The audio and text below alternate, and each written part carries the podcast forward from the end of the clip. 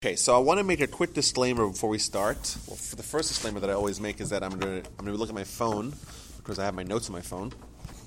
But the second disclaimer is that while the content of this class is, as Dan put it in his email and I put it in the class title, it's a guarantee for certain things. Uh, that should not be mistakenly understood as something that you get for free. Without work, without effort. People see guarantee and they say, oh, God, yeah, I have nothing to lose, right? You, and you do indeed have nothing to lose uh, because I do believe, and I'll make the, I'll make the argument and we'll see what we, you know, as we, we will debate it as we usually do, uh, debate the merits of, of the content. But it's very important. I think this is um, perhaps the, uh, the one theme that, that goes through all self help, self growth, musar, uh, becoming a better person, having a better life, that one theme is always going to be that whatever investment you put into something, whatever effort, right, that is going to be the degree of the payout. And especially in matters of spiritual growth and personal growth, nothing is attained without work, without effort. And oftentimes you'll see that the degree of effort will match the degree of the outcome, of the output. So if and, and the guarantee is the guarantee provided that the effort is made. Uh, so that's my disclaimer. Well, one thing, Rabbi, the effort is actually it doesn't always manifest itself immediately. It's a subtle thing a lot of the time. Well, oftentimes the effort includes yes. the effort over a sustained period. Mm. Um, okay, so what I um, what I wanted to talk about, uh, I think that there's perhaps one area where in life where we seem to be collectively as a society be regressing in. You know, uh, we're uh, as a society, as or as a people, as a, as a ra- uh, uh, not as a race, but as a as a, a, mankind, we're trying to improve, we're trying to evolve, we're trying to become better, and in a lot of areas of life, we are better than we were 100 years ago, 1,000 years ago. But I think that there is one area of life, particularly where we seem to be failing at alarming rates and rates unseen by previous generations. And that is the area of relationships. More specifically, the area of the most intimate relationships of our lives. I don't need to go through the statistics. Everyone knows that the rates of divorce, for example, the rates of uh, uh, uh, you know even couples that aren't divorced, they're separated, and we all know individually, every single person here knows individually people that are close to them, if not uh, themselves, or siblings, or family members, close friends, acquaintances that have gone through rocky relationships. Some of them have um, had wonderful relationships that went south. These things are very common. And you would think that maybe after, you know, what, thousands of years or millions of years or whatever you want to believe of how many years of, of human history and experience, maybe there's something we can figure out. Like, why is this particular area so troubling, vexing, perplexing, and uh, mystifying that we just can't figure it out? Uh, so, uh, what I wanted to do is I wanted to examine what the Torah says about relationships, particularly love, the Torah doesn't say a lot. It says three, four, five sentences. But I think that if we were to examine them very critically, we'll notice certain themes and lessons that, if uh, extrapolated, will actually totally change our outlook uh, of, uh, about relationships and love in particular. So the goal is today to examine what the Torah says about love and to build a certain framework to get definitions of love on one end, but also to learn how to acquire it and not lose it. Right? How to have it and sustain it, nourish it, uh, develop it, deepen our relationships. So that's the goal. Who's on board? Everyone's on board? Yeah? Is that a good idea? Should we dig in? Let's dig in. Okay. So there's three times in the Torah that we are commanded to have love. Number one, Leviticus 19, a very famous verse. Why is it so famous? Because it was plagiarized by the religions. Thou shalt not take revenge, thou shalt not bear a grudge against members of your people. Thou shalt love your fellow as yourself. Now it doesn't say neighbor. Thou shalt love your neighbor as yourself. Uh, we're told like it doesn't say neighbor. It says re'acha. The original Hebrew says re'acha, which means your fellow, your friend, your acquaintance, people you encounter. You shall love them as yourself. Now remember, this document we're claiming is the Word of God. Therefore, every word is precise. And therefore, we're going to have to, we have to examine it very, very critically. It says, Thou shalt love your fellow as yourself. What that means is very much, uh, it's very, very important, right? Because the, the Torah is telling us we have to love everyone, everyone we encounter. But how much do we have to love them? Or what kind of love? What degree is it? What degree of love is it? As ourselves, as much as I love myself, I love myself 100 units. I love everyone else 100 units, or is it the same kind of love that I give to myself? So we'll see. But the point is, the Torah gives us a commandment. This is what everyone can agree. We have to love everyone that we encounter as ourselves. We'll see what that means in a second. The first time the Torah commands us to have love in Leviticus. Leviticus is the third of the five books of the Torah. The books of the Torah are Genesis, Exodus, Leviticus, Numbers, and Deuteronomy. Right now we're in the middle of Numbers. We read it the entire year. We read the entire Torah. Leviticus is third one. Leviticus 19, we find that very famous verse. Fast forward to Deuteronomy, Deuteronomy chapter 6, and we are commanded once again to have love. This is also a very famous verse. It's the first verse of the Shema. In Hebrew, in English, it means as follows Thou shalt love Hashem your God with all your hearts, with all your soul, and with all your resources. Now, what this means, uh, all your says I said all your hearts.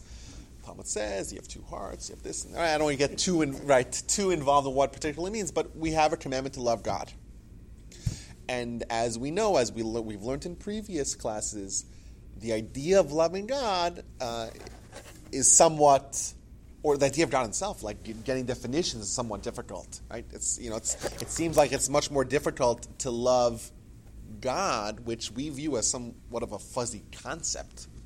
Uh, that seems even more difficult than loving your fellow. Well, your fellow, you could go out to, you know, you could go out and hang out with them, you get to know them, right? It seems like it's a step up. It's another challenge for us uh, to fulfill.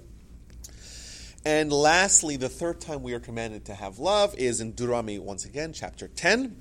Thou shalt love the convert, for you were foreigners in the land of Egypt.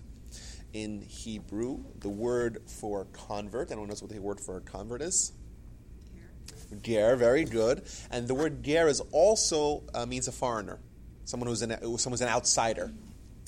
Uh, so if you read in the original Hebrew, it says, V'ahavtem ger, you should love the ger, the convert. Ki gerim, because you you were a ger as well. You were an outsider. You were a foreigner.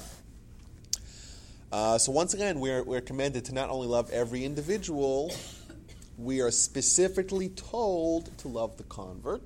Because we ourselves were like the convert, we were outsiders in the land of Egypt. In the land of Egypt, we were uh, we experienced xenophobia. Right? We were the immigrants. We were the ones who weren't used to the culture, weren't used, you know, didn't know our way around. We had a hard time with the language. Right? We we experienced the same thing that a Jew by choice would experience. They come to shul, they don't really know how it works, they don't understand. They you know, they don't speak so much Yiddish. They don't know what uh, um, they, they, don't know what Kenahara means or uh, tsaras or nachas or all these Yiddish terminologies that we're familiar with. And uh, they feel out of place, and we're given additional mitzvah to love the convert. Okay? So those are three times in the Torah we're commanded to have love, love every fellow, love our fellow as ourselves, love God, love the convert because we ourselves were foreigners in the land of Egypt. Now, the first thing I want to mention, or the first thing that we have, the, fir- the first takeaway, what's the takeaway? The first takeaway of these three commandments is that love and acquiring love has to be a repeatable process. It has to be, there has to be some sort of formula that you follow the steps, you follow the instructions, and you reach the said goal. Why is that? Otherwise, there cannot be a mitzvah commanding us to do it. Right? The Almighty is very reasonable. The Almighty says, I'm going to give you instructions. The instructions you're going to follow. Commandments. Therefore, the Almighty is also telling you that it's possible to achieve that. Now, if it's not a repeatable process, how is it possible to achieve it? What if I don't like someone? What if I don't love someone? What if I don't have that emotion? Right? The Torah could tell us very, very reasonably um, thou shalt eat matzah on Passover, or have a mezuzah on your door, or study Torah. Those, these are things that you could just do. You follow the instructions. You get a mezuzah, you hang it up on the door, and you, and you fulfilled your commandment, right? Matzah, you wear tzitzis, wear tefillin, Shabbos, prayer, Israel. All the mitzvahs we have from the Torah, these are activities, these are actions. Actions are repeatable. Actions are formulaic. Something that we could reasonably be uh, expected to fulfill. Love is a certain emotion emotion that doesn't seem to be linked to logic or knowledge or activities. Therefore, how could the Torah command us to have this particular uh, emotion? Now, perhaps you may say, Rabbi, when the Torah says, Thou shalt love your fellow as yourself, it's not telling you to have an emotion. No, that's not the intention at all. The intention is to do actions of love, to, to, to, to treat them with love, even though you don't like them. The old clenching your nose and smiling nonetheless. Right? I can't stand you, but I'll still smile at you. Perhaps that's what the Torah means. Love your fellow doesn't mean to love them. No, you don't have to love them. What you? you don't have to love them. You, you, you, hold your nose and smile. Act towards them with love. Well, now that, that's a reasonable argument, uh, but it's unlikely to be true. Why? How so? What does the Torah say? Love your fellow as yourself. You're supposed to love yourself, or we assume that you love yourself. Now, as a side note, we see that perhaps the Torah is also telling us that if we don't love ourselves, we're incapable of loving others. The Torah is telling you, you already love yourself. This is the baseline. Now love others as yourself. That's a very, a very interesting point. If you don't love yourself, you're incapable of loving others. But it's also telling us that just like you love yourself, love others. You don't love yourself because it's a mitzvah to do so. You don't say, oh, well, I was told to love myself. My dad said to me, you're a good guy. Right? You have it going for you. You have everything you need. And he told me that, so I love myself.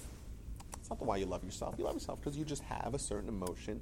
Healthy people are, have a certain emotion towards themselves of self love. It's a normal, healthy, uh, emotional reality. And the Torah is telling you, love your fellow as yourself. Just like you love yourself, you don't love yourself because it's a mitzvah to do so. You have a certain emotional experience with, uh, or emotional reality towards yourself. That's the same thing you have to to others. Therefore, we have a problem. The Torah is commanding us to have a certain emotional response toward others, and the Torah is also telling you that this is something that's achievable. This is something that's repeatable. This is something that you, uh, every person you encounter, it's possible to have that. What the Torah is really telling us is that there is some sort of formula for love. There's something that you could do to love others. What might that be? And this information, I think, will unlock for us perhaps the greatest secret of all relationships. And I think we could safely argue that once we know how to achieve something, we'll also know how to perpetuate that same thing. If you understand what developed the love to begin with, you'll also see that when that love is to cease, it's going to cease because that the cause ceased as well. Rabbi, is this just like general people like you're meeting in your walk of life, or is this like, okay, I'll tell you, the problem I'm having with this is like right now what's going on with the Palestinians, and I don't understand how that would apply. I well, I get this question every single time, every single time. I usually I call it the Hitler question. Well, what about Hitler? Right? What about bad people? We're not talking about that. We're talking about decent people, the average person, um, the average person that you encounter in your community, in your professional life, in your personal life, the average person. That, that, that's what we're talking about. In fact, the Talmud makes a certain uh, exegesis, which is a fancy word of saying a certain way of deriving something, that it says acha. Uh, the word, the Hebrew word reya, is someone who's, who's upstanding, morally upstanding person. Decent people. That's what the Talmud says. The Talmud would uh, perhaps want to exclude people that are indecent from uh, from this uh, from this commandment. So yes, so you're you're correct. So the word, um, you said earlier, ger, meaning, means friend, yes? No, no, the, no. There's two commandments. There's one in Leviticus and one in Deuteronomy. But the, the commandment is that you love the ger. Yes.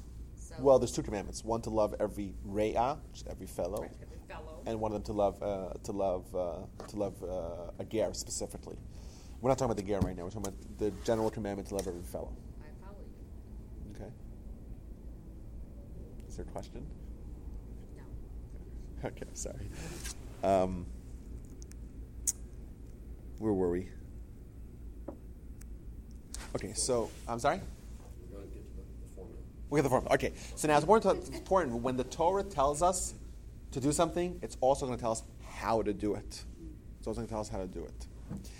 And the first thing that we want to know, uh, the first thing that we want to uh, establish is a certain working definition of what love is. Now, it's, this is something which is oftentimes uh, uh, people have their own definitions of love. I uh, was once in an institution called Aish HaTorah. Aish HaTorah, Rabbi Weinberg, had this definition that he had of, love. And he always said it. He said it a thousand times uh, a year. And he said as follows Love is the emotional pleasure one experiences when he or she finds virtue in another human being and identifies that person with those virtues, with those values. And for years it bothered me. I never asked him, of course, but years it bothered me. Where is the source? Where do you get that? Where in the Torah is uh, this definition of love manifested? Like, where did he come up with that? That love is the certain pleasure that you get when you see someone else's value, when you see someone else's virtues, and you identify the person with those virtues. Couldn't find a, uh, uh, a source for it until recently. And I found something fascinating. I found the very first time the Torah says the word love, which in Hebrew means ahava, the Hebrew word for it is ahava. What's the very first time in the Torah that it says the word love? I think you told us, it's with Rachel and the well, with Isaac and the well. Isaac and the, I said it? Um, I don't maybe some other rabbis. Well, it is, it is with regards to Isaac. Well, with the with feeding, um, taking care of, being kind, um, with the the sheep and, I mean, with the the horses, um, that.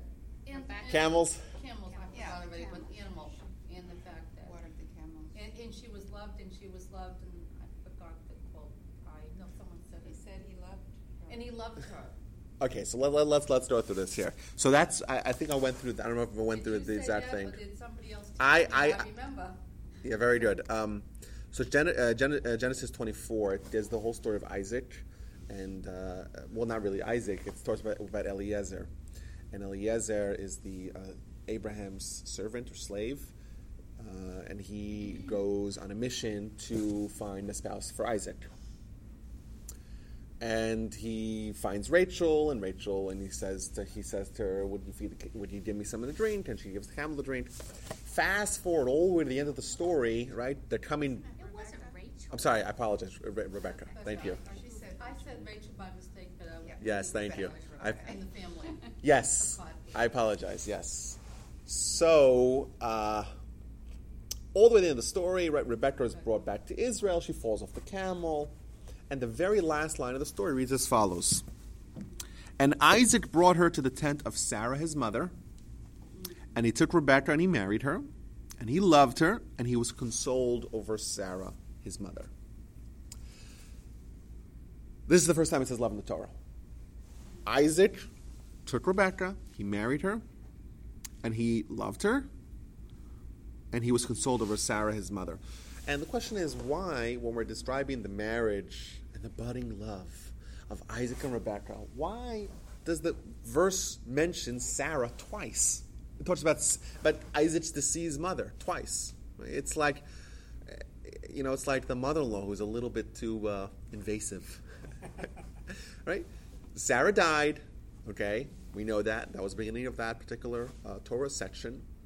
Uh, Isaac is now getting married. He brings her to the tent of Sarah, his mother. He marries her.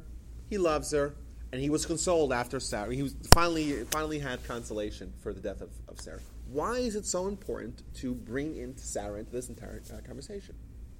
Because she had qualities, um, he found that Rebecca had qualities as his mother, as his mother, as. That's absolutely correct. I, I guess I, did I did I mention this in this class? Maybe you did. I don't think I had did. teaching from somebody else and I. I don't think I did. With some other place. Well, excellent. So, so the so the uh, the uh, the sages brought down in Rashi, the commentaries, they point out that Sarah, a woman of great piety, she was a prophetess. She was a prophetess that rivaled Abraham. You know, she was she was she rivaled Abraham. In fact, in many areas, Abraham like decisions uh, uh, in Genesis that Abraham had, and the Almighty says, "You listen to Sarah. Sarah has uh, greater insight. Everything that Sarah says, you listen to her." So Sarah was a fascinating character. Uh, she was a woman who single-handedly, uh, well, I guess single-handedly, but together with her with her husband, they um, brought the majority of the people of their country to monotheism. This was the first monotheistic uh, individuals, um, Abraham and and Sarah, and they were not only uh, tremendous intellect of uh, you know and, and be able to have creative thinking to develop the idea of monotheism in a sea of, of paganism they were also tremendous disseminators of this wonderful idea. Like pretty much the reality that we live in today where the majority of the world accepts a basic form of monotheism that's due to abraham and, and sarah. And she was a prophetess. She was able to communicate with the almighty with god and there were certain miracles that existed in sarah's home for example, uh, the example, there's three examples brought. One of them is that when she would light candles on Friday night for Shabbat, those candles would not extinguish till the following Friday. She would bake challah, she would bake bread, and there was a tremendous blessing. She would bake a little bit of bread, and she'd have like a thousand loaves, you know, for all the people that came.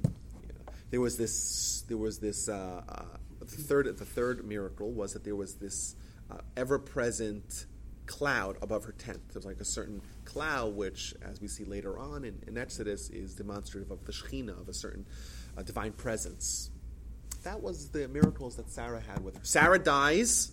What happens to the miracles? They go with her. So the sages explain that this verse in Genesis, what it's telling us is that Abraham, I'm sorry, Isaac brought Rebekah to the tent of Sarah. She moves into the tent. What happens? the same miracles that, Sa- that happened to Sarah happened to her as well. Right? The dough has the certain blessing. The the cloud uh, once again uh, uh, comes back to the tent, and the Shabbos candles last for the entire week. What does Isaac recognize? Isaac recognizes that Rebecca is the equivalent in character to Sarah. And then he loves her and then he's consoled after his mother. So, in essence, what the Torah is really telling us here is not just that Isaac loved her because he loved her, he loved her for a reason. He loved her because she had character, she had qualities that were on the level of Sarah. That's what created that love. And I think for us, I think this validates our definition of love. Love is when you recognize someone else's qualities. Recognition of someone else's qualities, that's what's going to bring the love. And we think about it, it, it kind of makes sense. Like, what makes people love each other? Well, they like each other. They see the qualities in other people, right? They, you know, they, they admire the, someone's personality, right? That is what that is what creates the love, and it spells it out here. He brought it, or he brought Isaac brought Rebecca into Sarah's tent. She lived up to the certain qualities that he was expecting in a spouse. He married her, he loved her. And he was consoled after Sarah. He now found the person that is uh, on the level or on the degree of character that he was looking for in a spouse.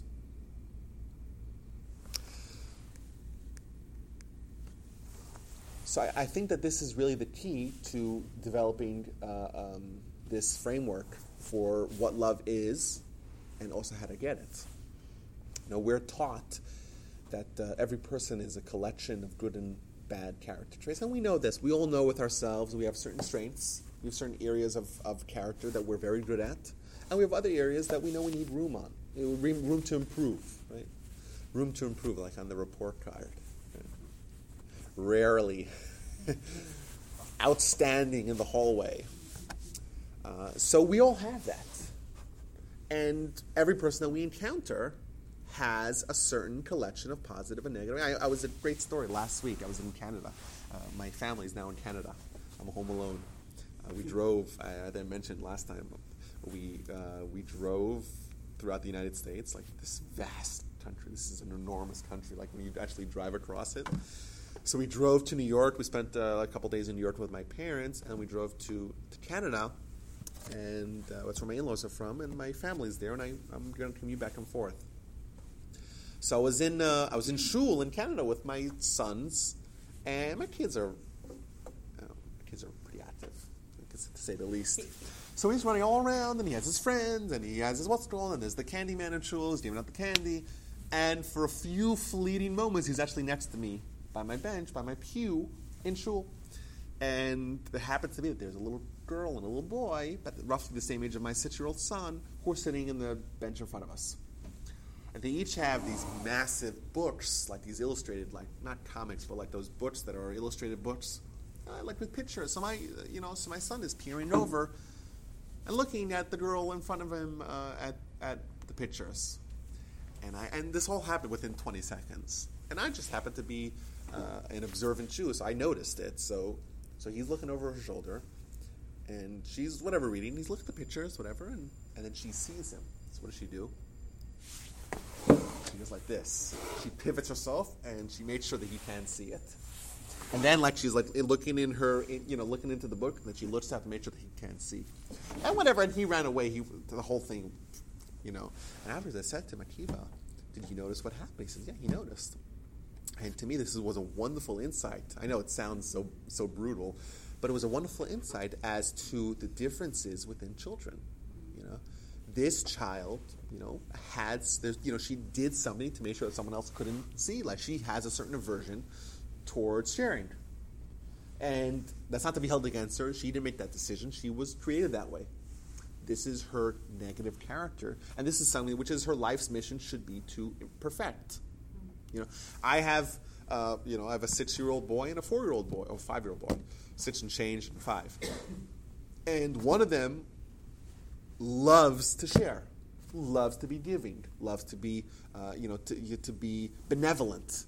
You know, is always willing to give up. You know, when the when kids have silliest fights, like if you pour them a drink of orange juice and one of them has a uh, a tenth of a millimeter more than the other one, they go crazy. Why, why does he have more? Why you know? Why does she have more? Like um, you know, why did you have like uh, in, in, north in the Northeast? There's the 7-Elevens that have the Slurpees, so like they each to have 12, you know, a mix of all 12 flavors. And why did he get 12? And I, right, the kids, uh, you know, are always comparing themselves to right. One of my sons is always willing to give in, and when I say that he loves to share, it's actually not true.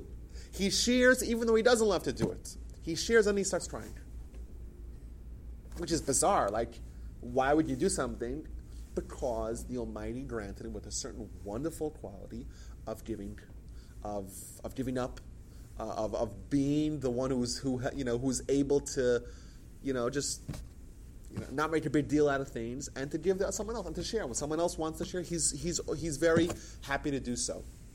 But he does it because he's programmed to do so. And he does it even though he's upset afterwards. Why did I do that? And my other son, I can share nothing. Not his book, not his toys. And if someone else is using his toys, he says, no, no, no, now I want to use that toy. right? Yeah. Uh, suddenly, I haven't used it in six months, but if someone else is using it, now I decide I want to use it. And, you know, and then the kid goes to some other toy, says, no, no, no, now I want that. These are certain qualities that we have inborn. Every single individual, if you're human, most of us are, if you're human, if you're human, by definition, you have a certain mix of good and negative character. That's true with, our, with us ourselves, and it's true with people we encounter. Now, every person you encounter, you have options. What are your options? Your options are how are you going to view the person? How are you going to associate that person? How are you going to identify that person? what are you going to notice? Are you going to notice their positive qualities? And you'll love them the same way Isaac noticed the positive qualities of, his, of Rebecca and then he loved them? Or are you going to choose to notice the negative qualities of someone else? And then you won't love them. Therefore, when the Torah is telling us to love others, what it's really telling us is to develop a certain sensitivity of how we view other people. We have the options. What are we going to choose to notice in other people? Are we going to choose to look out, to scrutinize, to seek out the positive qualities of other people? Well, doing so will ensure that we will love them. Because everyone has something that's admirable. Everyone has something about themselves that we wish we had about ourselves. That's something that we can improve on, something that we can admire. We're told in the Mishnah who is the wise one? He who learns from every person. What do you mean to learn from? What if you are the smartest guy in the room? How can you learn from every person? Let's say you are indeed the smartest guy in the room. How do you learn from every person? So this, the commentaries point out at this point precisely. Every person that you encounter has a mix of good and, and bad qual- uh, character. You yourself also have a mix of good and bad character. There's for sure something that uh, that in every other person that you encounter, there's some area of, of character of of of of, of behavior that you, that they are better than you, and therefore you, the wise person, is someone who learns from every person they encounter. And hence they use these people that they encounter, these relationships, as a way to perfect themselves. Hence, they really they really become the wise person. Because instead of looking at someone else and saying, "Well, I'm better at them at this and that and the other," they say, "Well, they're better at me at this, that, and the other. Let me learn from them." So.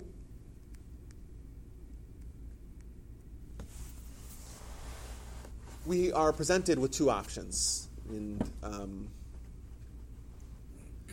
my uh, my grandfather's teacher once presented uh, this as a, you know, you meet someone and they have, let's say, a negative character and a positive character, right? So, oftentimes we're very quick to dismiss people as well. They have this uh, or that uh, negative quality, and therefore, you know, we just throw the entire thing out. So he once gave it certain imagery uh, of imagine you have like a treasure chest that's like full of like diamonds, but it has like a rotted fruit in it.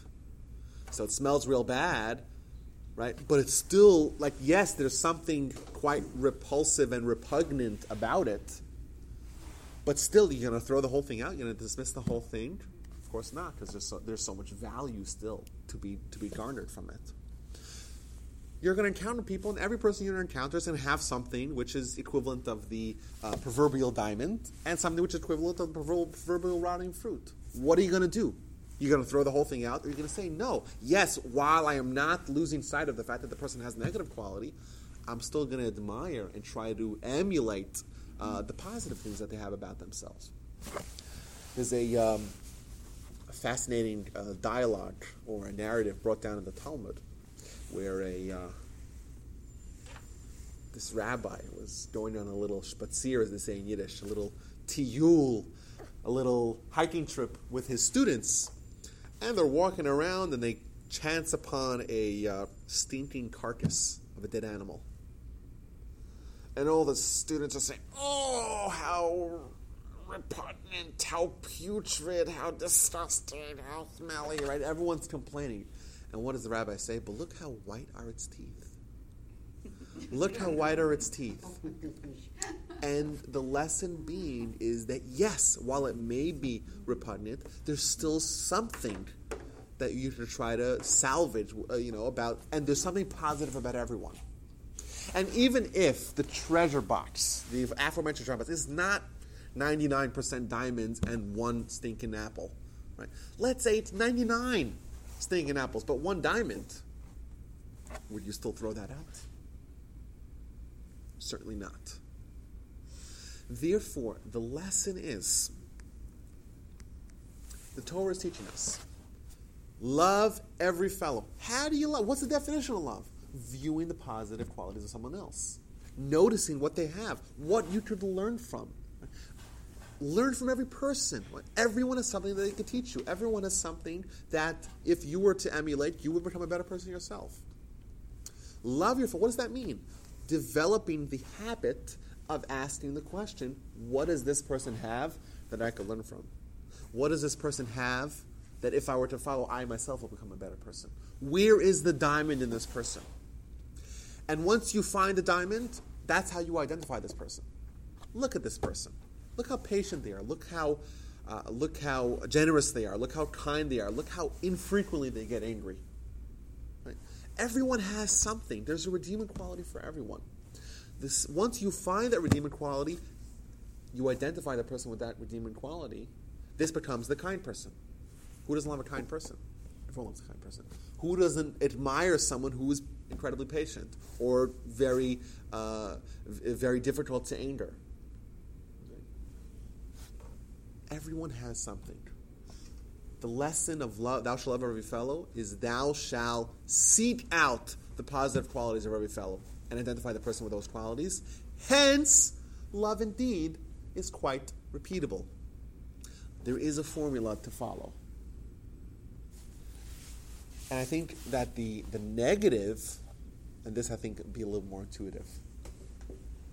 The negative, what's the flip side of this? What's the worst possible? I, I know know someone who is like this. There's the opposite of this, and the opposite of this is where someone only sees the negative in other people,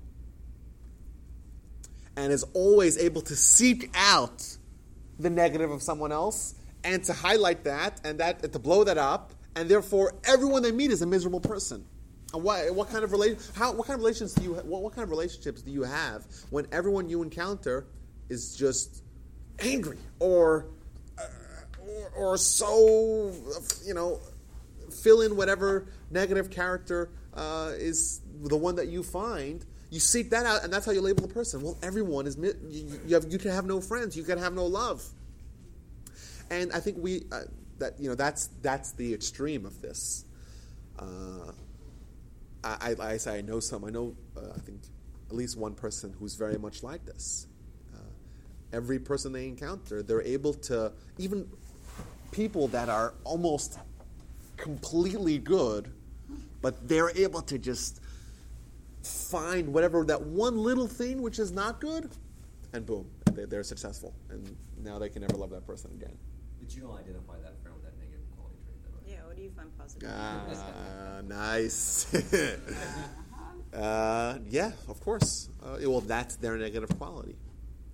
Um, You know, another thing, you can take that a step further, you know, just like the tiger, has like teeth, and the ti- tiger catches them off guard, oh, yes, you like that. And it could elevate that person if you let that person know about the qualities you like. Absolutely. I didn't think about that. Yeah, it's, that, that's, that's Rena's point. If a person's that negative and they're seeking out negative, then do they really love themselves because they see the negative within themselves? Some people are That's exactly what I was thinking. You So can only therefore, they can't love acknowledge it in themselves. another Or that Well- such a low self-esteem that they're using other people's weaknesses by saying, "Oh, look, I'm better than them because I'm pointing it out," which again leads to low self-love. Yeah, but I think there is this phenomenon, like where people have what's called, I think, rose-colored glasses, where somehow everything they do, uh, they're able to find uh, righteousness in it. While other people, they're able to, you know, we judge ourselves by our intentions, but other people by the results. Well, you know, when I did this, yeah, it was pretty bad, but I, I, I had good intentions, you know, and I, I- I think that perhaps uh, another way to see uh, the words as yourself Right? Love your fellow as yourself would mean to perhaps give the same quote unquote immunity or the same uh, the same the same standards that you give yourself. You know, we're willing to view ourselves by our intentions and other people by their um, and other people by their results, and that's not fair.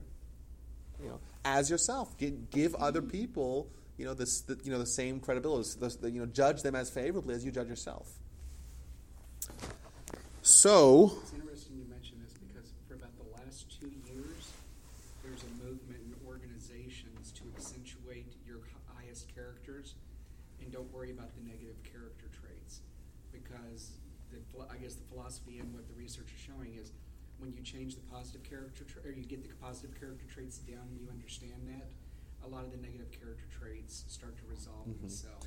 On a on the deeper level, absolutely. On the deeper level, what you'll actually find. This is a secret, telling you only because I love you guys. what you'll actually find if you actually work to build a complete catalog of someone's, yourselves or someone else's character, you'll notice that their best quality is going to mirror in some degree their worst quality. So, in essence, they have the option. Their option really is am I going to harness or latch on to my positive quality? And then as a result, that alone will fix the negative quality. Or am I going to embrace the negative quality and that will uh, negate or, over, or you know, overwhelm my positive quality? And this goes even a step further. Uh, that where perhaps even your second best quality will mirror your second worst quality, and so on and so forth. Where it's like kind of a, a mirror, and it, your, your, your, your options are really what side am I going to choose? Because once you choose that side, then the other one becomes irrelevant. But I, I think I think um, I want to make this as intuitive as possible. I think that we all in our relationships, we all have ups and downs in relationships. The definition of relationships is going to be bumps. There's going to be better times, worse times. And if you were to examine the good times and the bad times, the good times in your individual relationships are going to be the times where you view the person positively and you spend time thinking about their positive qualities. And where the relationship heads south is where you constantly view and harp on the negative things about someone else. Why do you always do X? Or why are you so X? Right? Why do you don't do this? Don't do don't do that. Don't do that. And you if you focus on that, that is going to erode the relationship. So in essence, there's a very strong link between what's going to develop a relationship, develop a love, and what's going to uh, make it perpetuate, make it go on, sustain the love. It's a very simple formula. Like, and the second you stop doing that, and you start viewing the negative. Well, of course, the love is gonna is gonna stop as well. Now, people that have wonderful relationships that they suddenly fall out of love. Well, what happened? Are you is this is this not the same person that you married or you've developed this love? No, it is the same exact person. So what changed? What changed is your perspective. Originally, you were looking at the positive. Well, then you had the love. You stop looking at the positive. You start dwelling on the negative. Well, of course, the love ceases and the love ends. Voila! That's why you know. Boom, booyah. This is it. But I think that love can take an history with like a history of. Of course. Because then you, you continue and then you see good qualities and you continue to see things that they do and then therefore becomes a stronger relationship. Absolutely. It's, it's very dynamic. It's not just something that you get or you just lose. It's, you know, you get it because of this reality, and you, unfortunately, if someone is to lose it, it's because of this as well. So that's what, that's what the Torah means when the Torah says, love your fellow as yourself. What the Torah is really telling you is to develop this outlook, this perspective, this quality, this skill of seeking out the good in someone else, right? looking for the positive in someone else, identify the person with those qualities, and not dwelling on the negative of someone else. That's a formula to love everyone you encounter, because everyone has something that you can learn. Love, you know, you, uh, who's the wise man? He who learns from everyone else. And it's all, you know, that's for the general population, but also for your most intimate relationships, the same rule applies. You know, Isaac began his relationship or his love with noticing the qualities of Rebecca, but it didn't stop there. He kept noticing them, and therefore the relationship deepened. I, uh, there was a Rosh Yeshiva in Israel by the name of Rabbi Chaim Shmuelevitz, great name Shmuelevitz, and he once quipped, and this is this is shocking, but he once said, I can name you thousands of positive quality traits of my wife. Can you imagine? Thousands. There's thousands of positive qualities that I've identified in my wife. Think about that. Think about what kind of relationship that, that must have been. It's incredible. Because he he honed this skill. It's a certain skill that we are not typically uh, endowed with at birth. Right? It's much easier for us to see the negative in someone else. When someone does something negative, it jumps out at you. We have to train ourselves to see the good in other people. But this, the sky's the limit. There's, there's really no limit where, to where this goes. Once you train yourself to have this outlook, this perspective, you see someone who says, I, I know thousands, thousands, not tens, thousands. It's incredible. And, and maybe it's possible that his wife was a woman of remarkable character, and she probably was. But I think every, every person we encounter at least has a, a few hundred positive qualities. Okay? But it takes effort, it takes training, it takes skills to identify that. Those are the skill. Those are love building skills and love building exercises. Is that the kind of love that you think that you think Hashem has for us, and therefore we are to, when we emulate Him as we are commanded to? Mm, very interesting. Oh, God, yes, because he'd have wiped us out a long time ago. You know, um, uh, the relationship, that's a good point, I didn't even think about that, but the relationship that, Hash- that Hashem has towards us, we're told in the Torah, is that we're like His children. Right. Parents love their children. Why do parents love their children? You know, I think if you were to make a model of a person with um, zero or close to zero admirable skills, it would probably look like a child.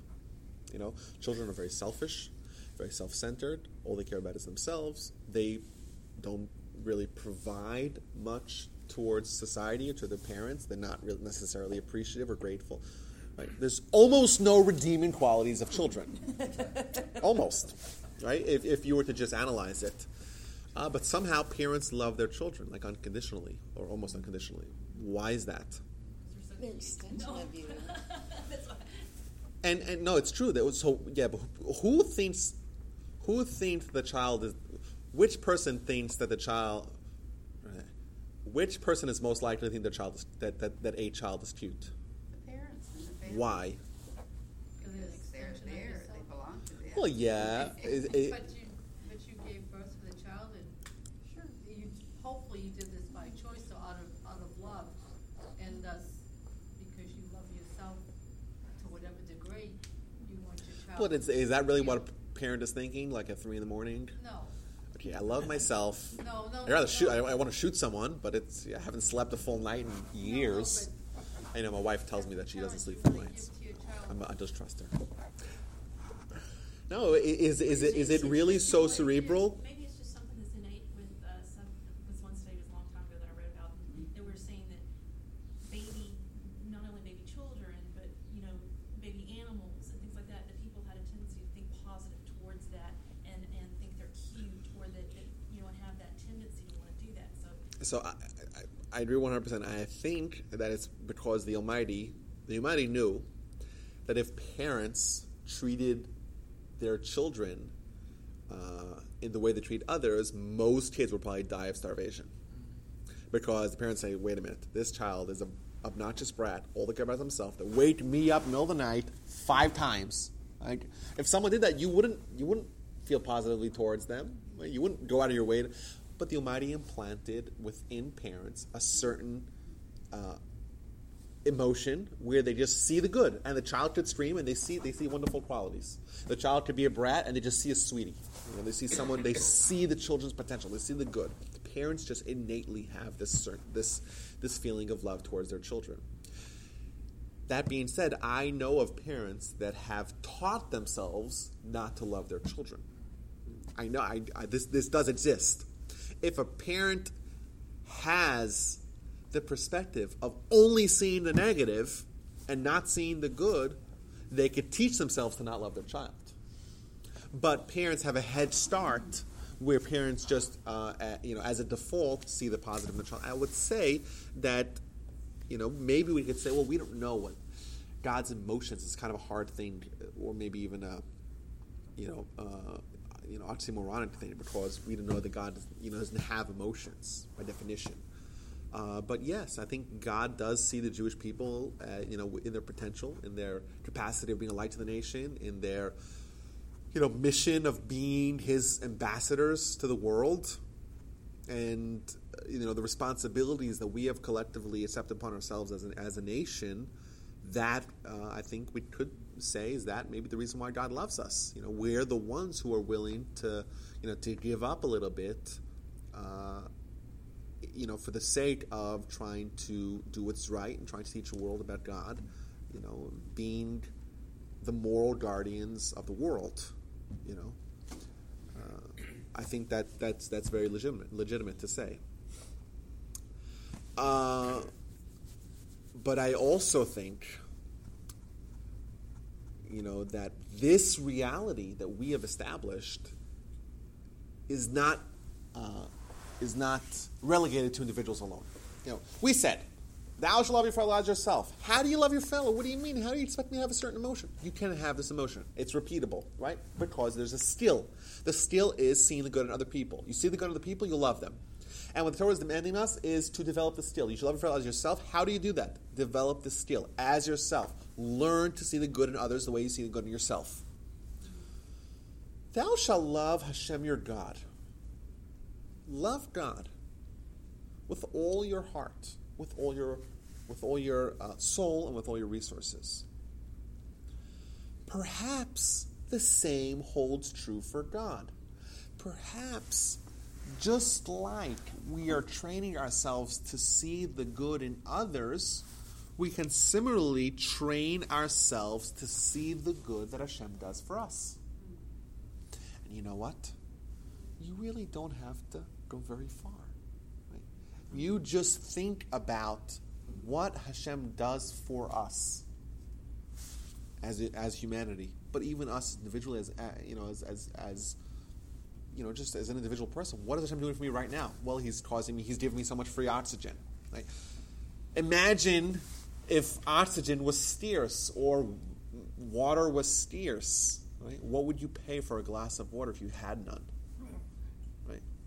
imagine, you know, what would you what would you give up your eyesight for? Is there anything in the world you give up your eyesight, for? Anyone? Right? Any number of the world, any uh, monetary, any material, any physical thing that you would give up your eyesight for? No way. Would anyone do it for a billion dollars? Be in the Forbes list, but with a cane like that? Is there anyone that would give up their eyesight for a billion dollars? Anyone? Any volunteers? We give eat it up for money, but I give it up to help somebody. Okay, but let's talk about money for a second. Right? That, that's a good point. Maybe, perhaps, but we each have gifts from God that are almost priceless. There's almost no amount that we can assign. Right? Where we, you know, does anyone have a cell phone? Right? You got to charge it every day right? Maybe twice a day if you have an iPhone, right? And the Almighty gives us a heart that pumps without batteries, without tinkering, without maintenance for 90 years. You know, we each have, you know, who here is drinking a coffee? We have two, four, six, eight, nine coffees here on the table. If you did not have a liver, drinking a cup of coffee would kill you. You'd be dead. Right? the liver is one of the most complex organs. It's an organ that scientists have isolated more than 500 functions. It's self regenerative and it's just works. It's the world's most advanced filtration system. Nothing that we can do can match the filtration system of, of the liver. And these are gifts we get from God for free. How come we don't love God? Because we're not trained to look at the positive that we have in our lives. We don't think about the fact that we have fingers that bend. If you work with handicapped children, like I've done a lot of different years, you take for people working with children who don't have, who can't eat, can't hold a spoon, can't do certain things, you realize very quickly that all the things that you physically can do, and if you have a child in the future, you t- don't take for granted take it that for that granted. child woke up the next I mean, I have been in a situation that I just say thank God several times that I am able to do, I may not be the Einstein, but I certainly can read if I choose to. Absolutely. And the words that you said, not taking things for granted, uh, there is a school of thought. Uh, this is a controversial topic. I'm going to share with you guys, but it's a controversial topic. But there is a school of thought that says that when you see people with handicaps or, God forbid, with uh, diseases, I, I met someone this week in shul, Friday night. He's out of town. I'd never seen him before. I say, hey, how you doing? You moved to town? He says, no, we're actually here for a convention. Convention? I'm like thinking maybe he's in the oil industry. I don't know like, what kind of convention. So he says, no, his wife has a certain genetic disease, that uh, very rare genetic disease where she has very high laxity in her, in her, in her skin and her muscles and her bones, that uh, she, you know, her skin tears very easily, and her she can't like walk for great distances, and her eyesight is, you know, diminishing, and it's. I'm like, whoa! I, I literally sat down next to the guy and he like within three minutes of me sitting next to him, he's telling me this whole story. Like she can't walk for a great distance, and she, I'm like, whoa, you know, thank God that everything works with me, you know. And like you said, and there is the school of thought that says that the Almighty throws us a curveball, so to speak, and we don't know why He does this, but He throws it to help us realize what great gifts we have, because we, we're used to taking things for granted and you take things for granted, you're not going to appreciate them. Like, just the mere fact of getting sick. I don't get sick very often, but I got sick last week. I had bronchitis. Okay, it makes you so much grateful, and it makes you enjoy life so much more Mhm. whenever you. s- Every now and then, some, something like that happens. Absolutely. Uh, there was this um, Hasidic Rebbe. I heard the story when I was in LA for I was in LA for a weekend. Someone told me that there was this Hasidic Rebbe who uh, some guy came to him and gave him a donation to his institutions, whatever, and he says to him, uh, "Can I have a blessing?" Because traditionally, you go, I go to the Hasidic Rebbe, ask him for a blessing. So he says to him, "Give you a blessing. You should have a lot of tsaras, a lot of tsaras. Well, what does tsaras means? Huh? Difficult. difficulties. He's like, what?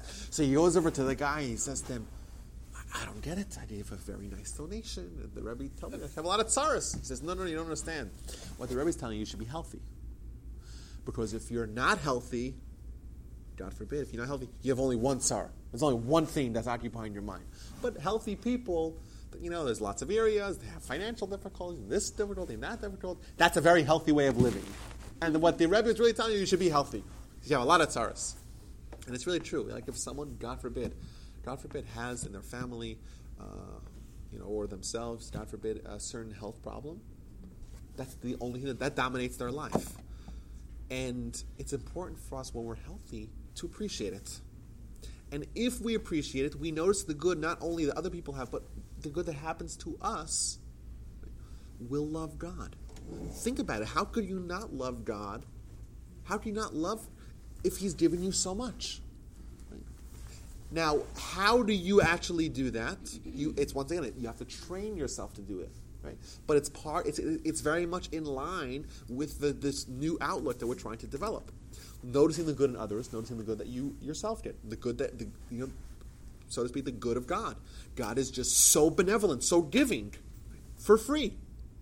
You know, how do you do that? Well, imagine life without it. We, I think I once gave this example of, um, I think I gave it to this group. I, I'm very cautious not to repeat content, but it's still such a great story. I'll say it again, I, unless, unless I didn't say it here. So there was this um, this rabbi, scholar, teacher by the name of Rabbi Avigdor Miller, highly recommended author as well. And he was once, um, he lived in New York City, and his grandson was once privy. He was once like, he, was, he walked in and he walked into his grandfather's house. And exactly how it happened. He sees his grandfather with his head in a bowl of water. Did I say the story? He's dunking the head in the water. I'll just say it for the new people. Um, he, and he's like, dunking his head in water. And he's like, looking at his watch. It's like 20 seconds, 30 seconds.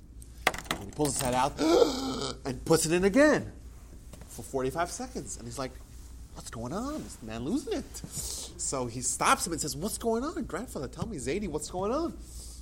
Tells him that it was he was walking in the streets of New York City, and you know, back in the day, it was, there was lots of smog and pollution, and someone said to him, I can't even breathe. Look at this. Look at this Look at this air, the pollution. Like, he says, I don't want to lose my appreciation for the wonderful gift of oxygen that we have here. So he, what he did was, is he tried to imagine life without it. You know, you dunk your head into a bowl of water for 45 seconds, you'll suddenly appreciate the smog-filled pollution, uh, polluted air of New York City. And it's a certain sensitivity that we can lose because the second you start complaining about things, you're in essence looking at what you don't have.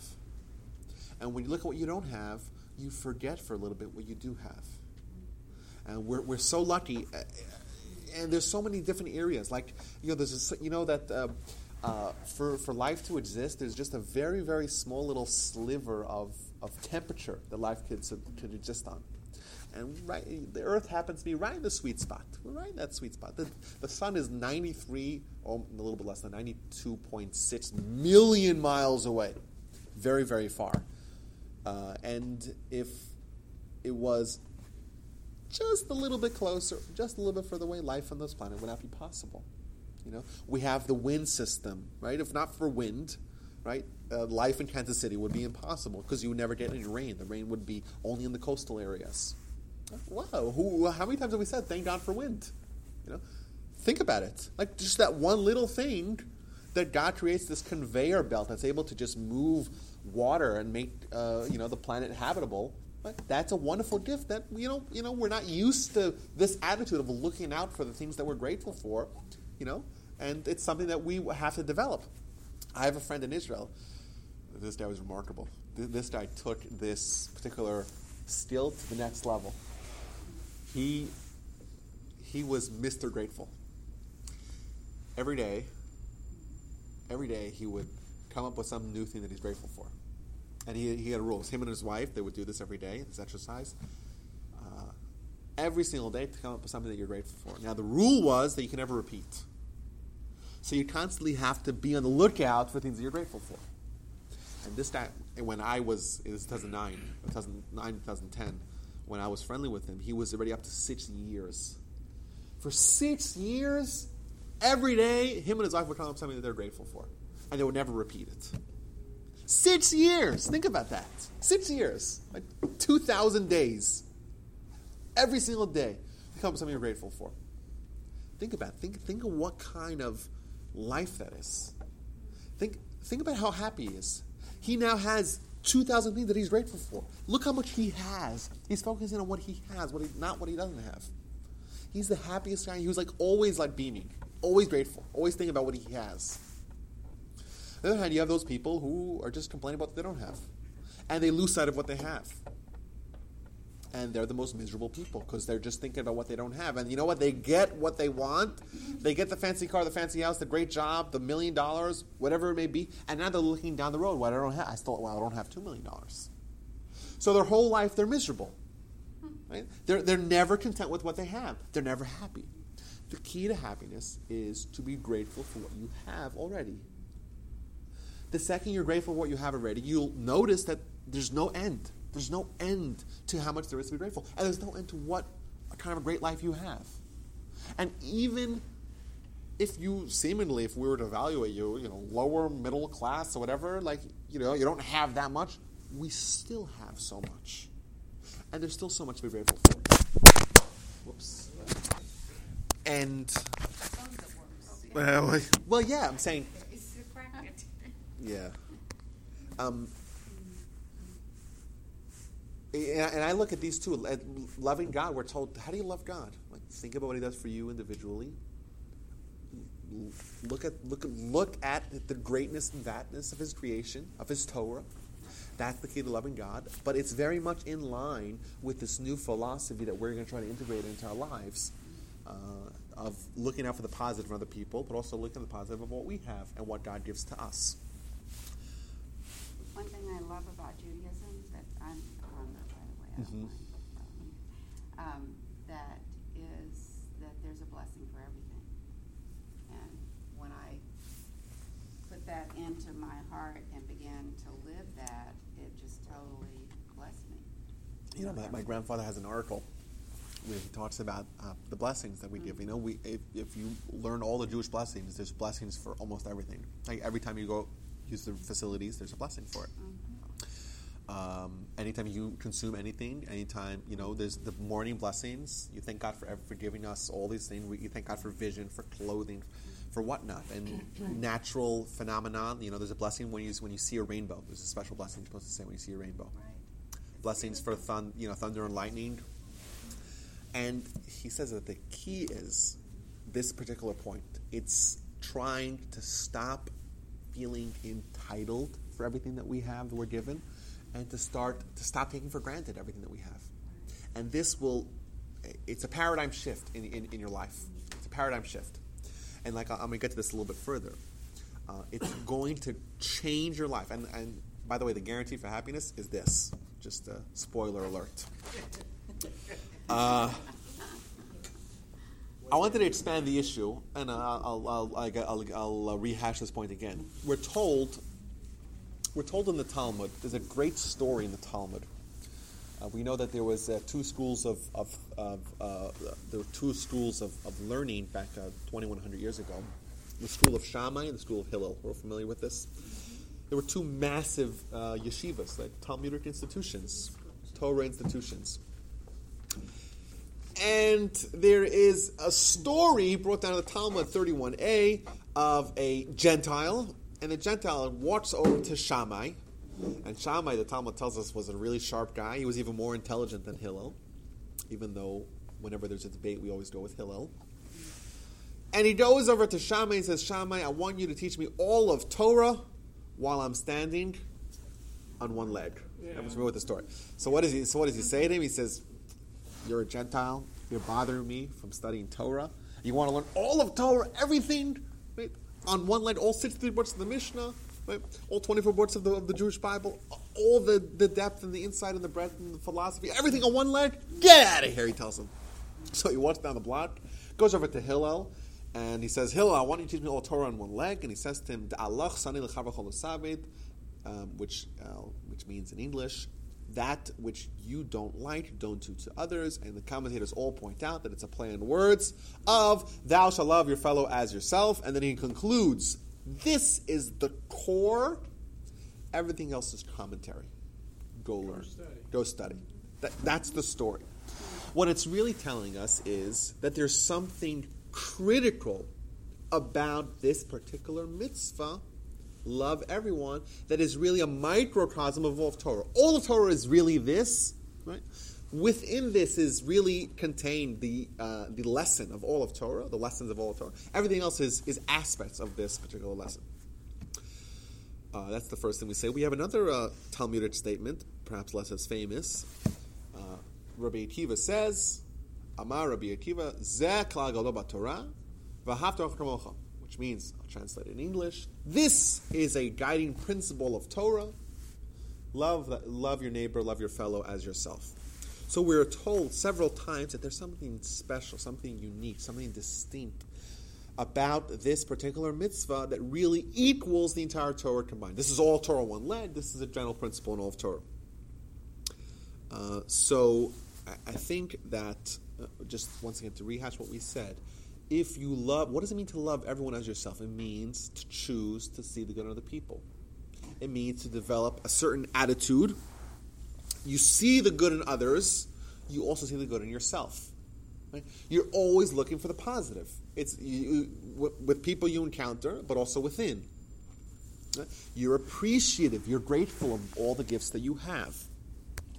And this is an attitude change that has multiple ripple effects. I said it's the key to happiness. If you're grateful for what you have, if you recognize what you do have, not what you don't have, that is what makes someone happy. We think that we, we, we um, erroneously link happiness to assets or uh, gifts that someone has. Yet you meet people that are very successful, perhaps. Sometimes you meet people that are very successful but aren't that happy. And you meet people that don't seem to have made it, quote unquote, but are very happy. What's the difference?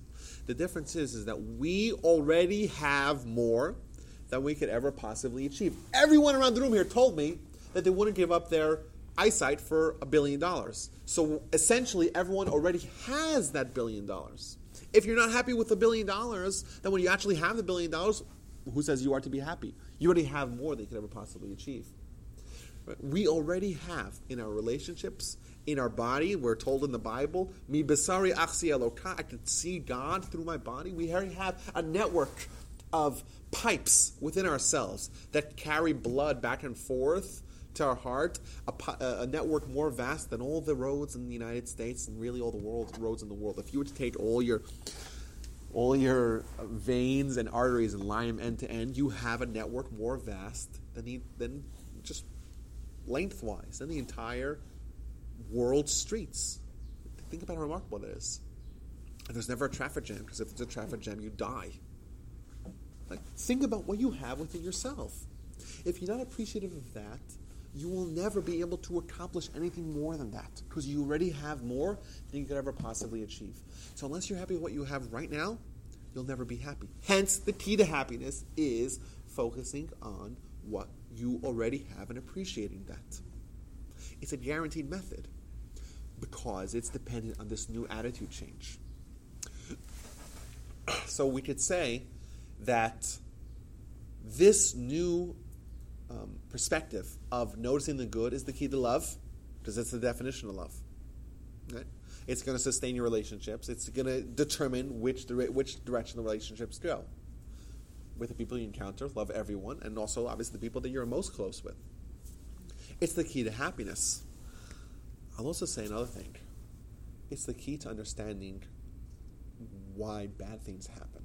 You know, we mentioned, we talked about earlier, you know, where peop- where uh, this, there's this school of thought that argues that the reason why we see people, God forbid, that have um, health challenges is, is to try to teach us to not take it for granted. If everyone was perfectly healthy, well, then we just take it for granted. We feel entitled to it, and we wouldn't notice what kind of great gifts we have. When you see someone, God forbid, who has a challenge, you have to recognize, like it's an opportunity for you to recognize that it's not free. It's not. It's not something taken for granted. It's not guaranteed. And then you'll be a happy person. But also, it's it's a key to understanding suffering. You know, there was this uh, there's this guy. There was this guy who um, had an office on uh, the 70th floor of the Empire State Building. And one day, or he was working late in the office, and he and he locked himself in. And he didn't have a cell phone. He didn't have any phones. He was just locked in. And he didn't know what to do. Like, how is he going to get out?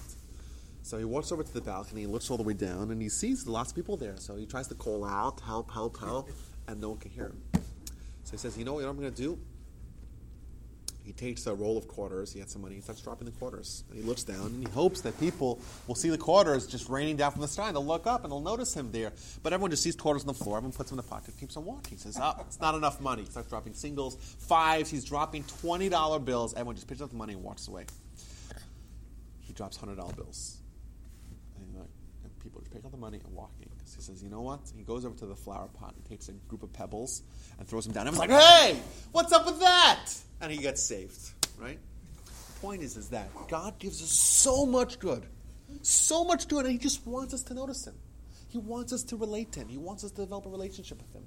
He's giving us, giving us, giving us, giving us so much.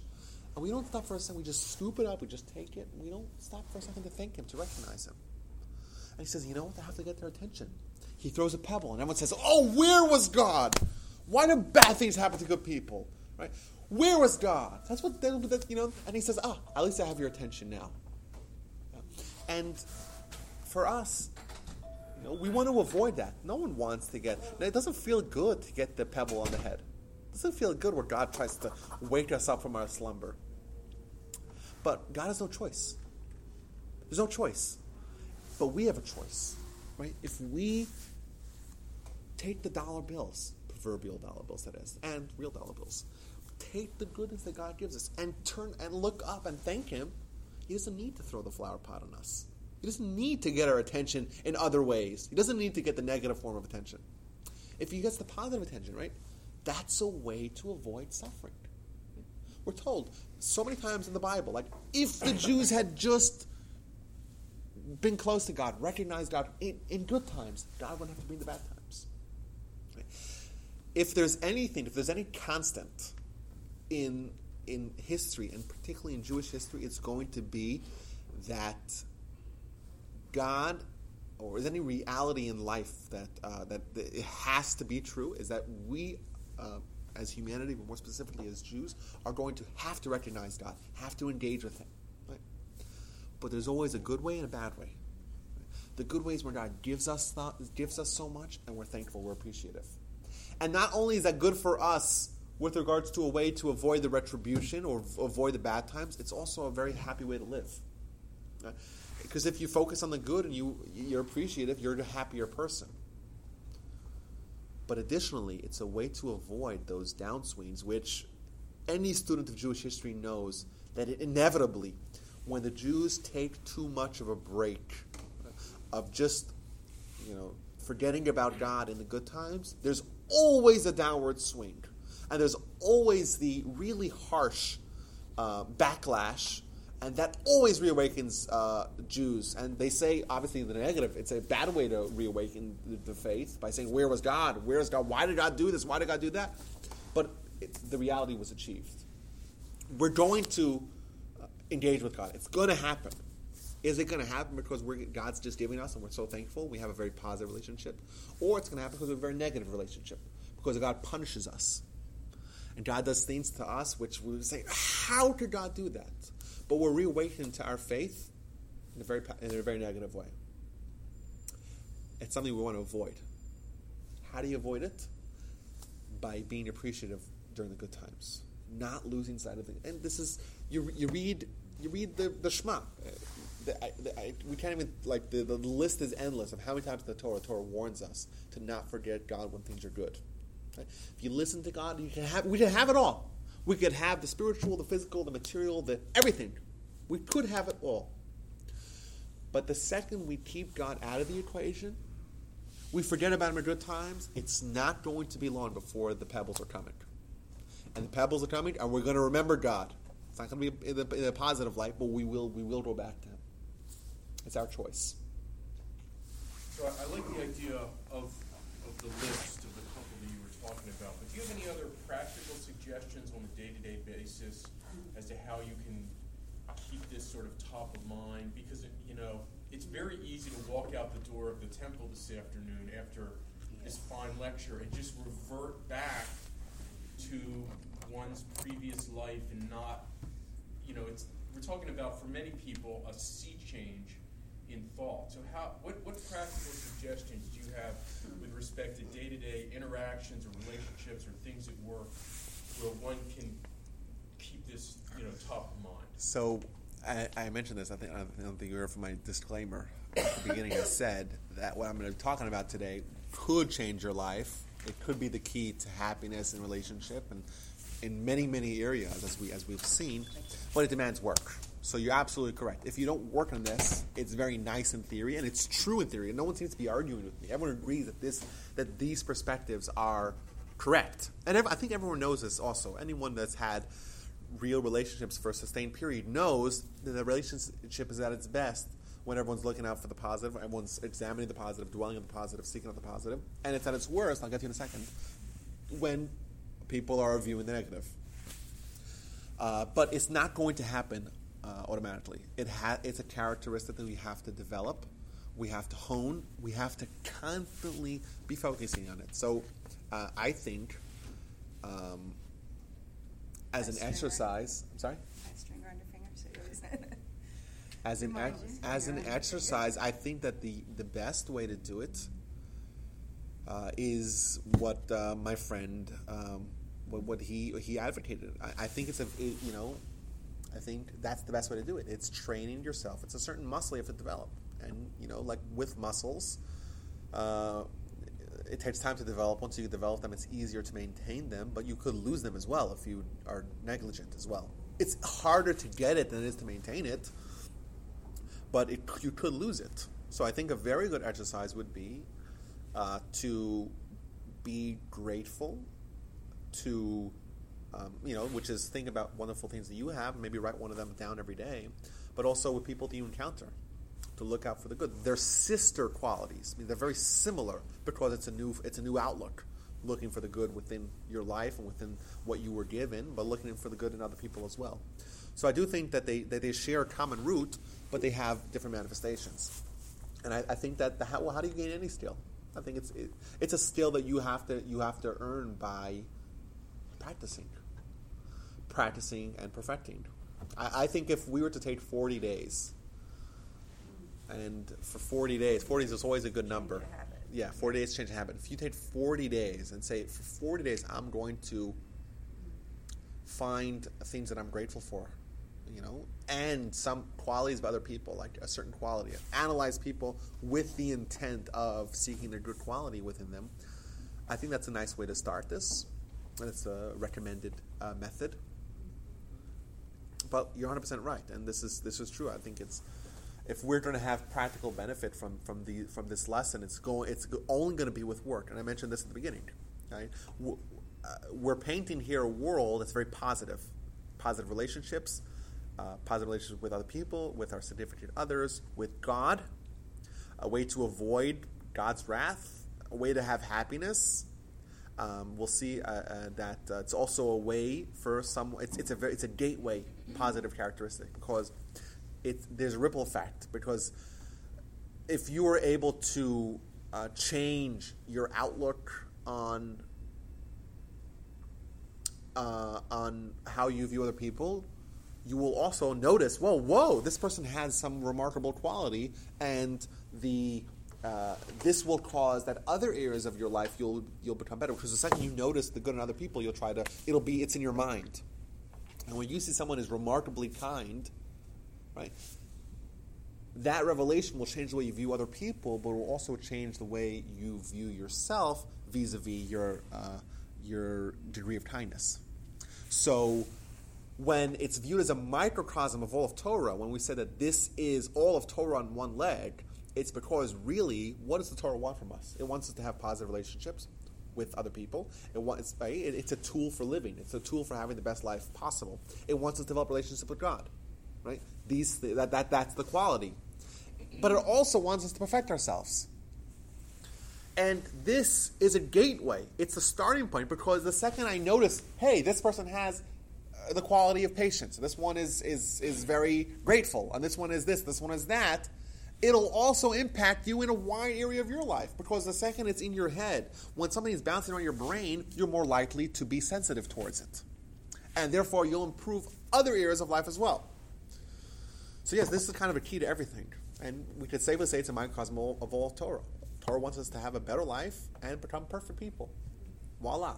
Do follow this. Everything else is commentary. Everything else is a outgrowth of this particular quality.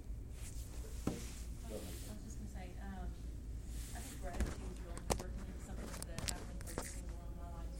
And, uh, it's trying to make it a habit, that sounds funny. You have Mhm. to almost try to make it a habit. And each person knows your individual self. You know your habits, you know your tendencies. And so you have to figure out where you can put it in your day. Um, me, it starts in the morning Mm-hmm. you know, and I start in the morning with my knees, when my alarm goes off, my knees hit the floor, because if not, I try to do it in my bed, then I'll fall back to sleep, and I'm not doing it right. And then how do I start off? I start with gratitude, anything, thank you for the air conditioner that I have, thank you for the, and that's ha- how it works for me. And then throughout the day, sometimes I can, I can also remember, Mhm. trigger those things. That's a that's a very practical response. And what's uh, what's the very first words that the kids are supposed to say? And really, they're supposed to say as well when they wake up. Moda ani lefanecha. Right. The very first word. What does moda means? Thankful. Right. It's so crucial. And like you said, it's a very very. Um, if you're able to integrate this into your life in, in a way that you're not going to forget it, it's it's going to have a tremendous uh, positive effect. It's, it's easy though to slip and not do it. Of course. And, and when you start getting out of the habit, then you're like, you know, you, you have to get it back, you know, Yeah. easy to get out.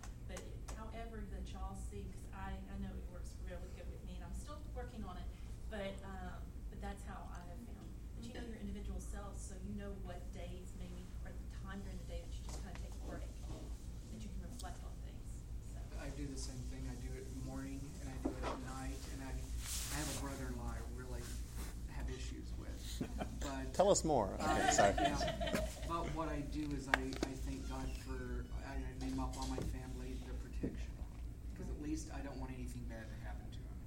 So I can be thankful in the morning that God's going to protect, and I name them off all during the day. Mm-hmm. And in the evening, thank you for protecting them this day, and just if, if I can at least do that much, mm-hmm. it helps to kind of bridge the anger, resentment, or whatever else I might be feeling about somebody. Because regardless, I still don't want anybody to be mm-hmm. hurt.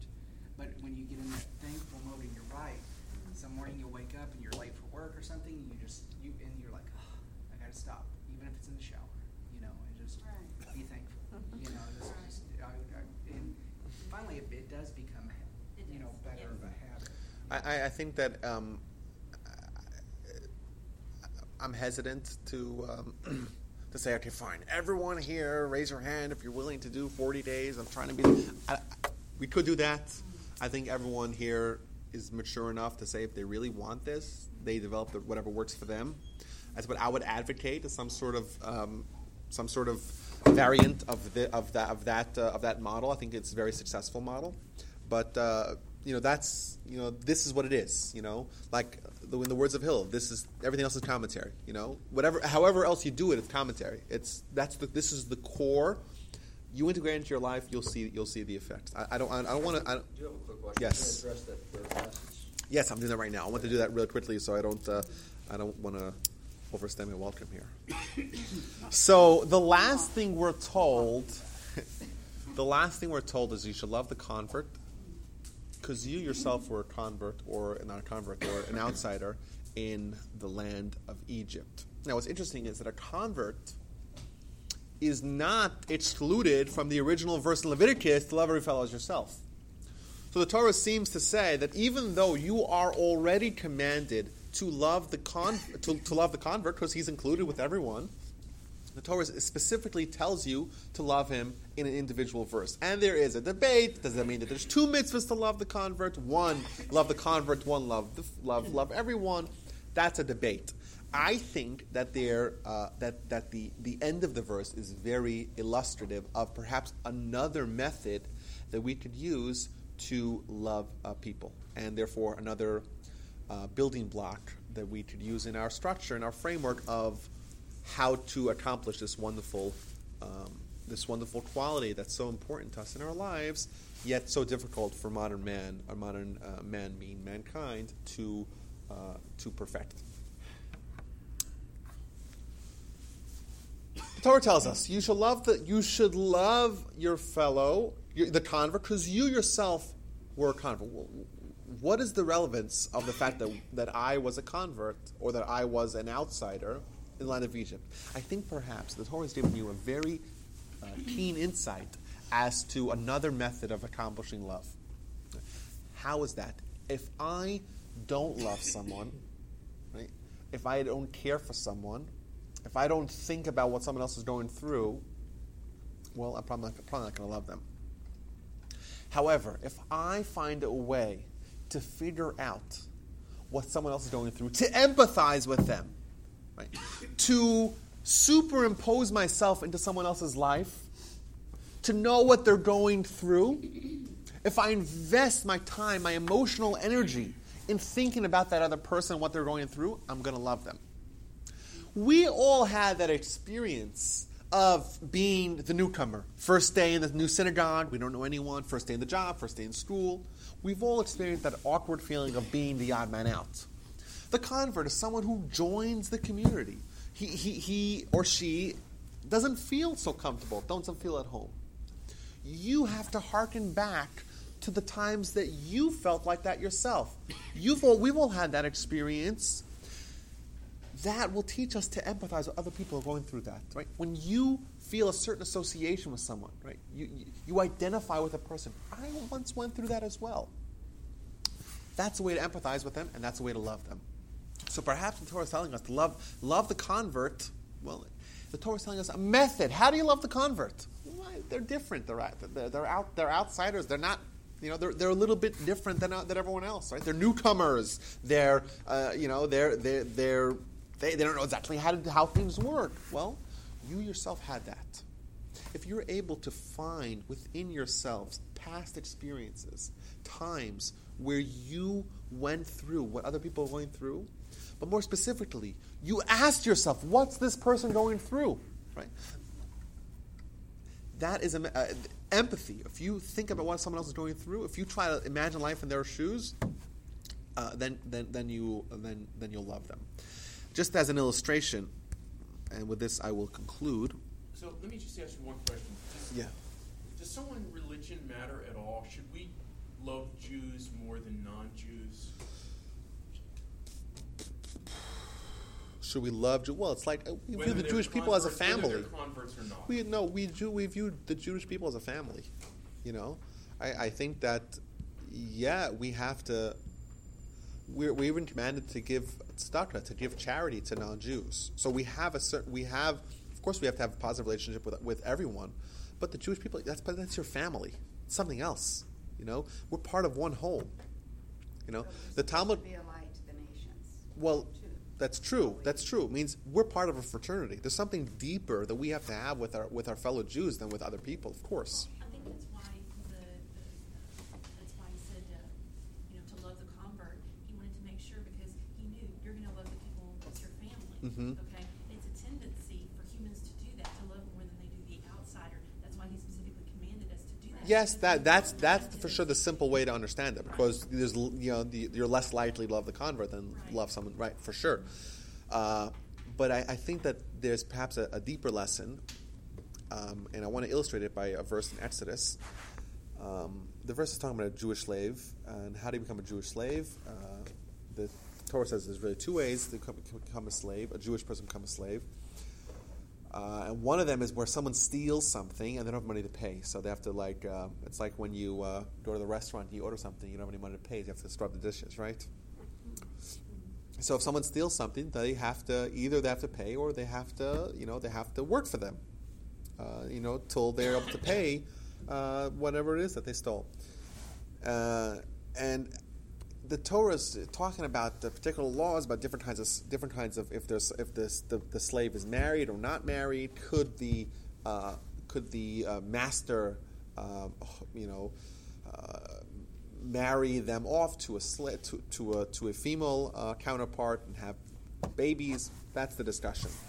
Either way, the definition or the the description the Torah gives of a single person, of a single of an individual who's not married, a bachelor, is very uh, intriguing. Now, if, if I were to ask you, how would you define what like what description would you use to define someone who's single? You might say, well, they're untethered, they're free, they're um, uh, they don't have responsibilities. There's a lot of ways you would use to describe someone who's not married. Uh, what would you describe? Well, well, they don't they don't uh, file taxes as married, file filing jointly. Like they, you know, you would come up with know, ten or twenty different ways to describe someone who's a bachelor. The way the Torah describes him is bigapo. What is bigapo? Biknaf bigadam. What does that mean? At the edge of his clothing. The Torah describes, I might have mentioned this uh, at a previous class. The Torah describes someone who's single as someone who comes with the edge of their clothing. Now, what does that mean? What does it mean, someone who comes at the edge of the clothing? So the commentators tell us when someone is single, when someone has just themselves, when someone cares about themselves alone, they have no one else that they're sharing their life with, their life ends where their clothing ends. At the edge of their garment. That's where their life ends. However, when someone has other people they care for, it's sort of an expansion. It's not just me as an individual, it's someone else. My identity as who I am includes others as well. That's what it means when someone loves someone else. Is they, they care for them, they empathize for them. Yeah. In the Talmud, very interestingly, a great person is called a gavra rabba, which means literally, if you were it, a large person which seems to be a very offensive way to call someone, right? Large person. But the, re- the answer is because the greater, the, the definition of greatness in Judaism is who are you? Who do you encompass? Who do you empathize with? Who do you love? When you love someone, you feel for them. You invest in them. You empathize with them. When someone they feel pain, it's as if you feel the pain. The greater the person is, the more they encompass. It starts off with you as a baby, is you know just you, the individual, and the hope is that you're going to break out of that bond of selfishness and to, to incorporate other people within yourself. And the greater person incorporates the entire Jewish people. Like Moses, Moses was, the Talmud says that Moses was equal to the Jewish people. But Moses, Jewish people, the same thing. What does that mean? Moses, the, the, the, the consummate leader, is someone who cares for other people as much as he cares for himself. The entire Jewish people were equal to Moses. Why? Because any pain that any individual Jewish people felt, Moses felt it as well, because he loved them so much, because he cared for them so much. Uh, so I think that this is what the Torah is really telling us. You should love the convert, right? You have to care for them. How, how, how am I going to love them? I have to care for them. I have to invest in them. I have to empathize for them. I have to feel their pain, feel what they're going through. I once myself also experienced that as well. This tool is also a fundamental tool to achieving love. Right? Caring and empathizing, right? Imagining life in their shoes. What are they going through? What's someone else going through? Breaking out of a self centered vision or perspective on life and trying to encompass other people in our sphere of importance. So these tools of, uh, of, of yesteryear, these uh, verses of yesteryear, very. What does the Torah say about love? It says a verse in, about Isaac. It has three commandments, but I think we extrapolate this and we see an entire world before us. The Torah gives us instructions of how of, of love. Uh, the Torah gives us a commandment of love. It's also telling us how to do it. But we have to read between the lines we have to understand what the Torah means when the Torah says love. Let's go to the first time the Torah describes love. It describes Isaac seeing wonderful qualities of Rebecca. Then he loves her. It's a certain perspective of looking out for the positive in someone else. Everyone has a collection of good and negative uh, character. But what you choose to identify the person with is going to determine what, whether you love them or not. And similarly, to continue loving someone means to continue having this perspective. You should love God. How do you love God? Look what God does for you. This perspective of, of, of, always looking out for the good that you have, focusing on what you have and not what you don't have, is going to give you happiness. It's going to give you tremendous pleasure. It's going to prevent you from, from suffering. It's going to teach you also to, uh, to perfect other areas of life. Hence, we could safely say it's a microcosm of all Torah. It's all Torah on one leg. It's a general principle in all Torah. And we're additionally endowed with a wonderful insight of how to have love um, from the convert. The convert is someone who is going through tremendous upheaval in their lives.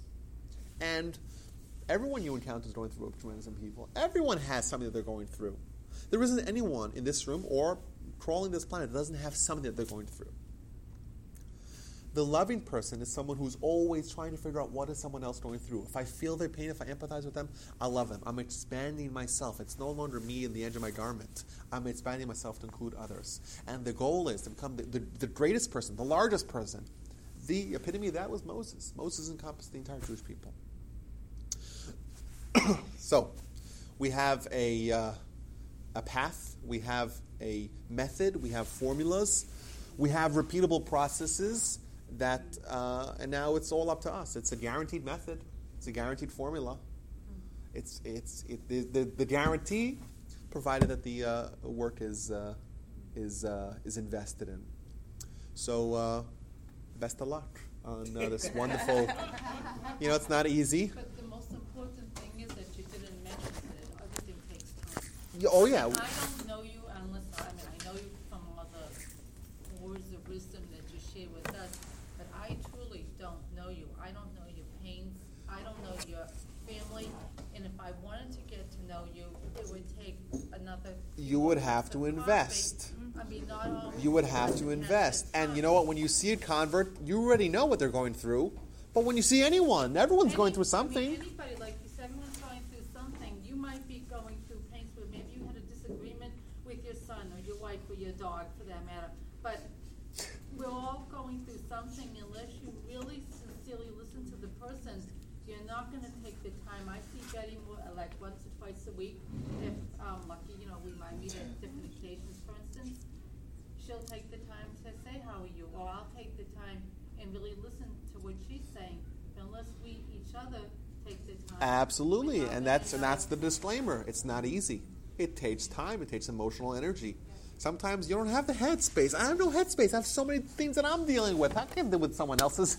Everyone has something, so many stuff to deal with. We're either busy or, or not busy enough, or we have a, a million things going through in our lives. But sometimes if you share what's going through in your life to somebody that you might like to get to know a little better, maybe that other person can give some insights from her or his experience that might. And I think that's a very good method. At the time, I wish I talked to her longer, him longer, a coworker, or, I don't know. Mm-hmm. And sometimes I feel that way. Yeah. I, I agree. I agree one hundred percent, and I, I think that uh, you know, if we if we invest, then this is important. This is worth this is worth our investment because the the the uh, dividends are are remarkable. One thing I just wanted to share, aside from the Modeh Ani, first thing in the morning, um, you know, sometimes we think of prayer as uh, it has to be in the synagogue, it has to be wherever, wherever, you know, under our tallit.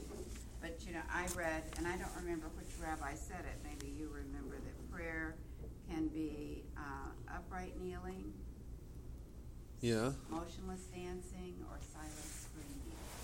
And I find that I'm doing a lot of, of all of that these days. Yeah, I I uh, hundred percent. Wherever you are, Hashem is there, and you. And it's thanking him for the past and begging him for the future. Hundred percent. Yeah. Okay.